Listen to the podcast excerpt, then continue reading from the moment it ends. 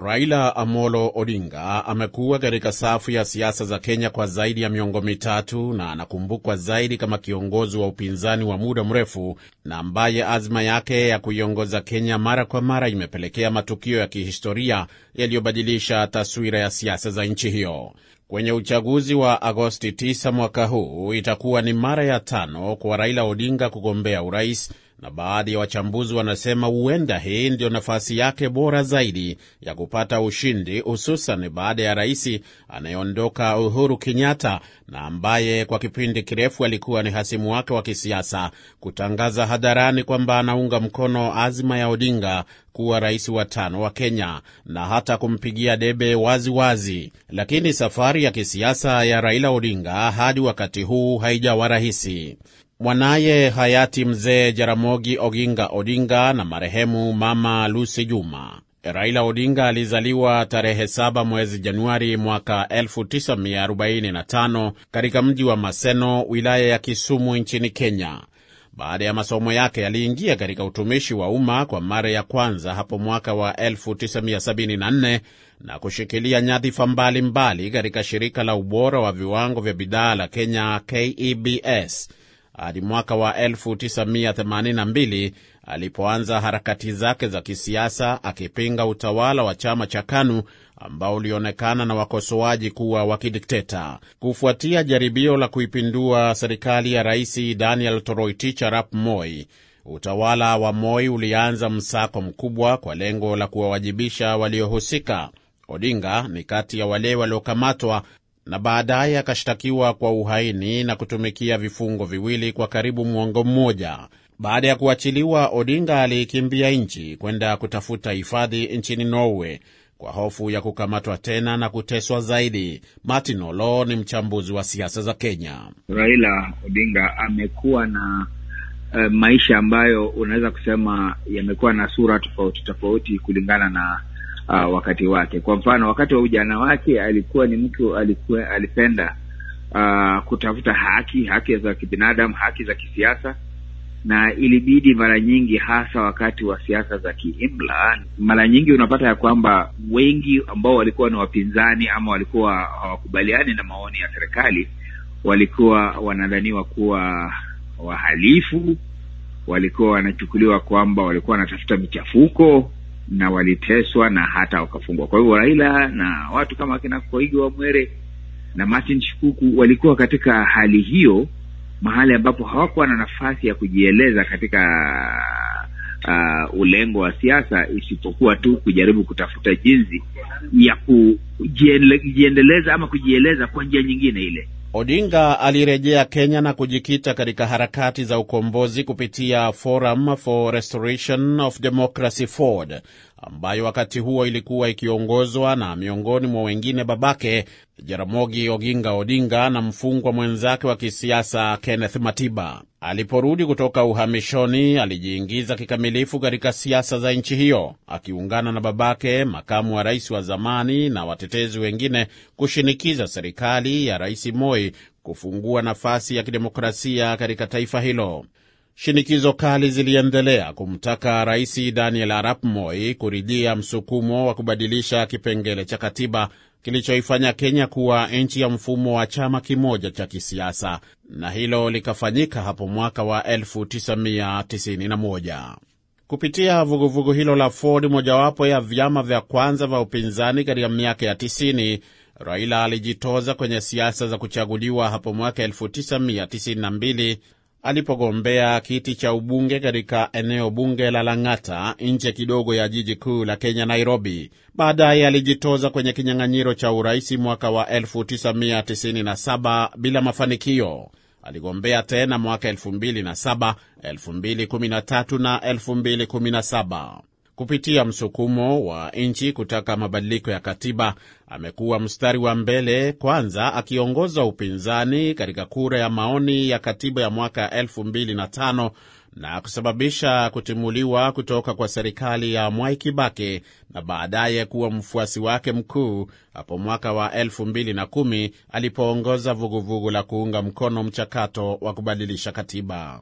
Lakini wakati historia ya uchaguzi wa Kenya inapoandikwa, ni vigumu kuliacha nje jina la Raila Odinga katika sura ya hasia zilizokuwa mbaya zaidi kuikumba nchi hiyo kufuatia uchaguzi mkuu wa mwaka 2007 ambapo yeye na rais wa wakati huo Mwai Kibaki walikuwa wakishindania nafasi ya urais.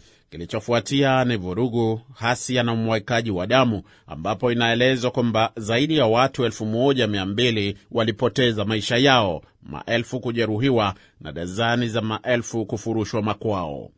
Baadaye mirengo yao miwili ya kisiasa kwa usaidizi wa watatuzi kutoka nje ya nchi ilikubaliana kuunda serikali ya umoja wa kitaifa ambapo Kibaki alikuwa rais huku Odinga akiwa waziri mkuu, lakini hicho kilikuwa ni kipindi cha miaka mitano tu kabla hajavalia tena kofia yake ya kiongozi wa upinzani. Odinga amekuwa taswira ya siasa za upinzani nchini Kenya kwa kipindi kirefu na aliandika historia kama mwanasiasa wa kwanza aliyefaulu kupinga matokeo ya uchaguzi wa urais na kusababisha kufutwa kwa uchaguzi wa kwanza wa urais barani Afrika hapo mwaka wa 2017.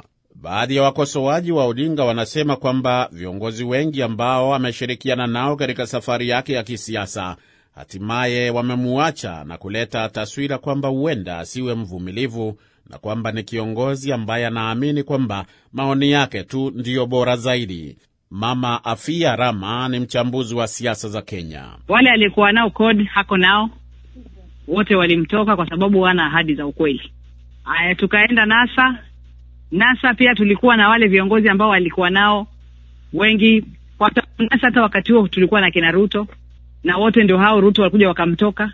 Tukaenda kwa CORD, CORD naye is the same thing. Yani baba hana existence na watu wake wale ambao wanaanza nao. Baada ya uchaguzi wa marudio wa mwaka 2017 ambao Odinga na wenzake katika muungano wa kisiasa uliopewa jina la NASA walikuwa wamesusia, mwanasiasa huyo alipanga hafla ya kujiapisha kuwa kile alichokiita rais wa wananchi, na hapo tarehe 30 mwezi Januari mwaka 2018 uapisho huo ukafanyika kwenye bustani za Uhuru mjini Nairobi.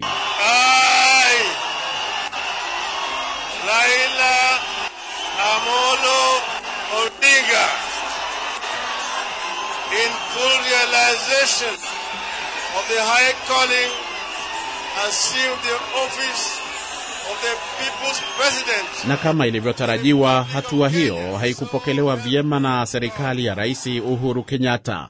Kilichofuatia ni hali ya taharuki, maandamano, uporaji na hata mauaji, huku upinzani na serikali zikiendelea kuchukua misimamo tofauti. Baada ya hapo, Odinga pia aliandika historia na kuwa sehemu ya mpango uliofeli wa kutafuta maridhiano ya kitaifa maarufu BBI, kupeana mikono na mpinzani wake wa miaka mingi Uhuru Kenyatta hapo tarehe 9 mwezi Machi mwaka 2018 tukio ambalo halikutarajiwa na wengi wakati huo na ambalo limeendelea kujadiliwa kuelekea kwa uchaguzi wa mwaka huu. Tumemuuliza mchambuzi Martin Olo umuhimu wa salamu hizo katika mustakabali wa siasa za Kenya. wingi tu BBI ilikufa kwa sababu uh, ma, ma, ma, madhumuni na mapendekezo yalikuwa yanakiuka sehemu tu kubwa za kikatiba. Kwa hivyo ikapatikana ya kwamba uh, jinsi ilivyokuwa imepangiwa, basi BBI haikuwa kihalali. Odinga amesema mara kwa mara kwamba iwapo atachaguliwa kama rais, mchakato huo wenye utata ambao ulisitishwa na mahakama ya juu kwa kuwa haukufuata mkondo ufaao kwa mujibu wa katiba ya Kenya utafufuliwa upya, na hata ameahidi kwamba iwapo atakuwa rais, makamu wake pia atakuwa waziri atakayehusika na maswala ya sheria na kuusimamia mchakato huo. Tarehe 10 Disemba mwaka 2021 Odinga alitangaza kwamba atagombea urais wa Kenya, kauli mbiu yake ikiwa ni kuleta mageuzi ya kiuchumi nchini humo. Chama chake cha ODM kimeshirikiana na vyama vingine ikiwa ni pamoja na kile kinachotawala hivi sasa cha Jubilii na kuunda muungano wa upinzani uitwao Azimio la Umoja One Kenya, ambao umeridhia apeperushe bendera yake kama mgombea urais. Pamoja na kuwa mwanasiasa aliyebobea, Odinga pia ni mwakilishi mkuu wa maendeleo ya miundombinu katika tume ya Umoja wa Afrika, nafasi ambayo amekuwa akiishikilia tangu mwaka wa 2018. Na je, Odinga mwenyewe angependa kukumbukwa kama mtu wa aina gani? Hapa anazungumza na kituo cha televisheni cha Citizen mjini Nairobi. Kama mtu ambaye alisimamia haki na ukweli katika taifa letu, Muga ambaye alipigania usawa katika taifa letu, mtu ambaye alipigania sana dhidi ya ufisadi katika taifa letu, bali alikuwa anataka Kenya iweze kutimiza ndoto ya waanzilishi wa taifa. Raila Odinga ana mke Aida Odinga na watoto watatu. Iwapo atachaguliwa kama rais wa Kenya mwaka huu, Odinga atakuwa rais aliyeingia madarakani akiwa na umri mkubwa zaidi katika historia ya nchi hiyo.